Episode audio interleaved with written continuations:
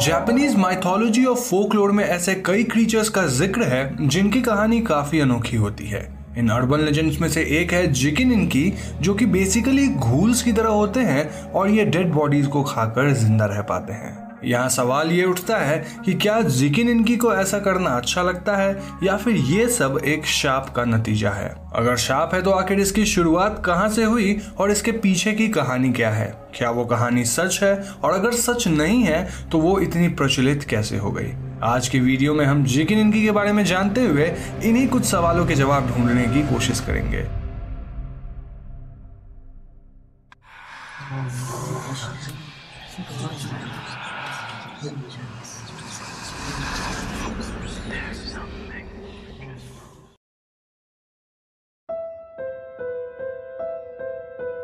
तो जैसा कि मैंने पहले बताया है कि जिकिन इनकी बेसिकली घूल्स की तरह होते हैं, जो कि डेड बॉडीज को खाकर ही सरवाइव कर पाते हैं। ये ज़्यादातर आम लोगों के बीच एक ह्यूमन फॉर्म में ही रहते हैं, लेकिन इन्हें इनके शार्प पॉइंटेड टीथ से पहचाना जा सकता है, जो कि फ्लैश वगैरह को खाने में यूज़ होते हैं। ऐसा कहा जाता है कि कोई भी जिकिनिन की अपनी एग्जिस्टेंस से खुश नहीं होते, न ही उन्हें डेड बॉडीज खाकर कोई खुशी मिलती है। बल्कि ये एक शाप होता है जो कि किसी बुरे इरादे रखने वाले इंसान को उसके अगले जन्म में मिलता है। इस शाप की वजह से ही एक इंसान जिकिनिन में तब्दील हो जाता है और इसके पीछे एक बड़ी ही दिलचस्प कहानी है। तो कहानी की शुरुआत होती है मूसो कोकुशी नाम के एक प्रीस से, जो कि एक बार अपनी एक जर्नी के दौरान मीनो प्रोविंस से होकर गुजर रहे थे। इस इलाके के पहाड़ी हिस्से में आने के बाद उन्हें एहसास हुआ कि वो रास्ता भटक चुके थे, और काफ़ी देर यहाँ वहाँ रास्ता खोजने के बावजूद उन्हें रास्ता नहीं मिल रहा था। अब सूरज डूबने ही वाला था और मूसो अपनी उम्मीद खोने लगे थे कि तभी उन्हें हिल टॉप पर एक हर्मिटेज दिखाई दिया।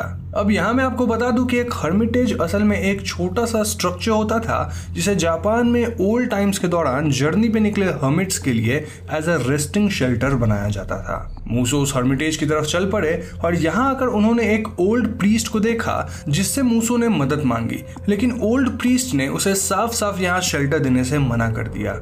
ओल्ड प्रीस्ट ने मूसो को आगे का एक गाँव का रास्ता बता दिया, जहाँ जाकर वो आराम कर सकते थे। रात तक मूसो उस छोटे से गाँव के पास पहुँचे और यहाँ गाँव के मुखिया ने उनका स्वागत किया और साथ ही उनके रुकने के लिए एक छोटा सा कमरा अरेंज करवाया।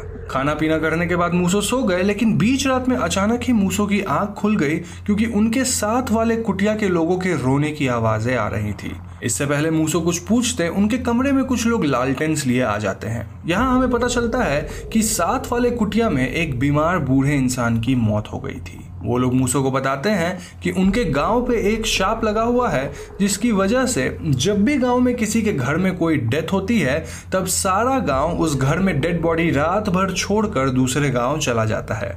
और इस कस्टम को फॉलो ना करने पर उन्हें मिसफॉर्चून्स एंड ईविल स्पिरिट्स का सामना करना पड़ सकता है। अब क्योंकि मूसो एक प्रीस थे तो उन्हें लगता है कि मूसो उनकी हेल्प कर सकते हैं। मूसो उनकी रिक्वेस्ट एक्सेप्ट कर लेते हैं और वो रात भर यहीं डेड बॉडी के पास रुकने का डिसाइड करते हैं टू सी की एक्चुअली में होता क्या है। वेल well, वो लोग दूसरे विलेज के लिए निकल जाते हैं और मूसो उस डेड बॉडी वाले कुटिया में जाकर मेडिटेशन की मुद्रा में बैठ जाते हैं। इस तरह तीन चार घंटे के मेडिटेशन के बाद अचानक ही मूसो को किसी के अंदर आने की आवाज़ आती है और इसी के साथ मूसो को रियलाइज़ होता है कि किसी पावर ने उन्हें उनकी जगह पर फ्रीज कर दिया है। मूसो अपने सामने एक डार्क फिगर को उस रूम में एंटर करते हुए देखते हैं, जो कि उस डेड बॉडी के टुकड़े टुकड़े करके खा जाता है और इसके बाद यहाँ से गायब हो जाता है। तो अगली सुबह गाँव वाले वापस आते हैं और मूसो उन्हें सब कुछ बताते हैं, जिसे सुनकर कोई भी आश्चर्यचकित नहीं था। गाँव का मुखिया मूसो को बताता है कि गाँव वालों को सब कुछ पहले से ही पता है, क्योंकि ऐसा काफ़ी समय से होता आ रहा है।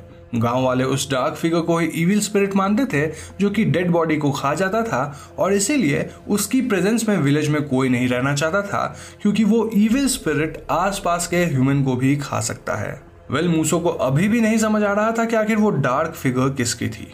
मूसो पूछते हैं कि उन लोगों ने उस प्रीस्ट की मदद क्यों नहीं ली जो यहाँ पास के ही हर्मिटेज में रहता है? इस पे मुखिया का कहना था कि इस गाँव में पुराने जमाने में तो हर्मिट्स रहा करते थे, लेकिन अब यहाँ कोई भी हर्मिट नहीं रहता है, ना ही आना चाहता है। इनफैक्ट गाँव वाले पास में किसी हर्मिटेज के होने की बात से भी इनकार कर देते हैं। मूसो ये सुनकर शॉक्ड रह जाते हैं और विलेज से निकलने के बाद वो हिल साइड पर उस हर्मिटेज को खोजने निकल जाते हैं। थोड़ी देर बाद बिना किसी मुश्किल के मूसो उस हर्मिटेज को आसानी से खोज लेते हैं और इस बार वो ओल्ड हर्मिट मूसो को अंदर इनवाइट करता है। ये ओल्ड हर्मिट मूसो को देखते ही उनसे माफ़ी मांगने लग जाता है। मूसो को लगता है कि वो old hermit last night shelter ना देने की वजह से अशेम फील कर रहा था और शायद इसीलिए माफ़ी मांग रहा था। लेकिन तभी ओल्ड हर्मिट कहता है कि मुझे माफ़ कर दीजिए, क्योंकि कल आपकी आँखों के सामने ही मैंने उस डेड बॉडी को खा लिया और आपको इतना खतरनाक दृश्य देखना पड़ा।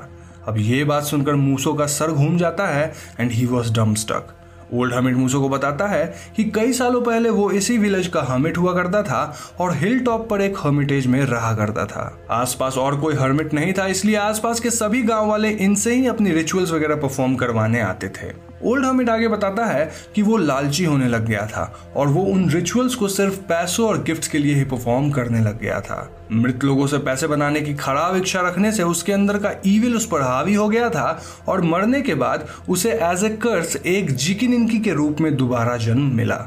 एक जिकिन इनकी डेड बॉडीज को खाकर ही ज़िंदा रह सकता है और उसके पास और कोई चॉइस नहीं होता है। ओल्ड हर्मिट मूसो से रिक्वेस्ट करता है कि वो सेगा की सर्विस परफॉर्म करके उसे इस शाप से छुटकारा दिला दे।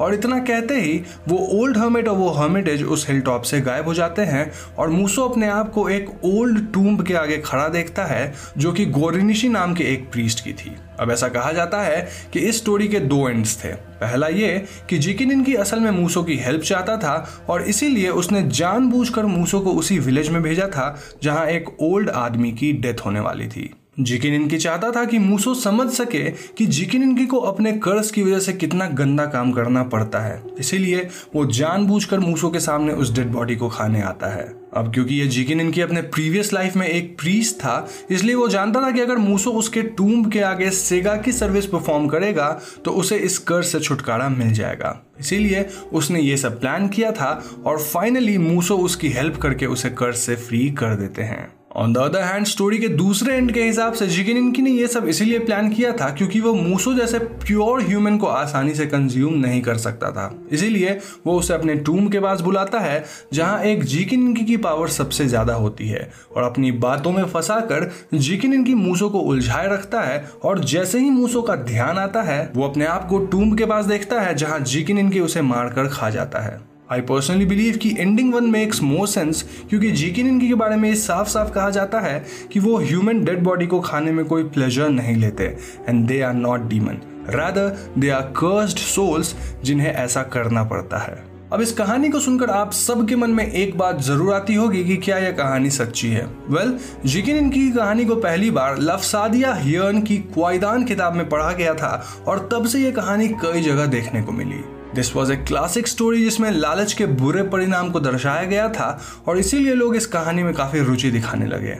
इस कहानी को ऐसे पोर्ट्रे किया जाने लगा, मानो ये सच है, ताकि लोग लालची ना बने, वरना अगले जन्म में वो भी जीकिन इनकी बन जाएँगे। लेकिन सच तो ये है कि ये सिर्फ़ एक मन गढ़ंत कहानी है बट स्टिल जापान के अर्बन लेजेंड्स में जीकिन इनकी इज़ रियली पॉपुलर तो दोस्तों, आज की वीडियो में बस इतना ही। मुझे पूरी उम्मीद है आपको ये वीडियो पसंद आई होगी। अगर वीडियो पसंद आई है तो लाइक और शेयर ज़रूर कीजिएगा।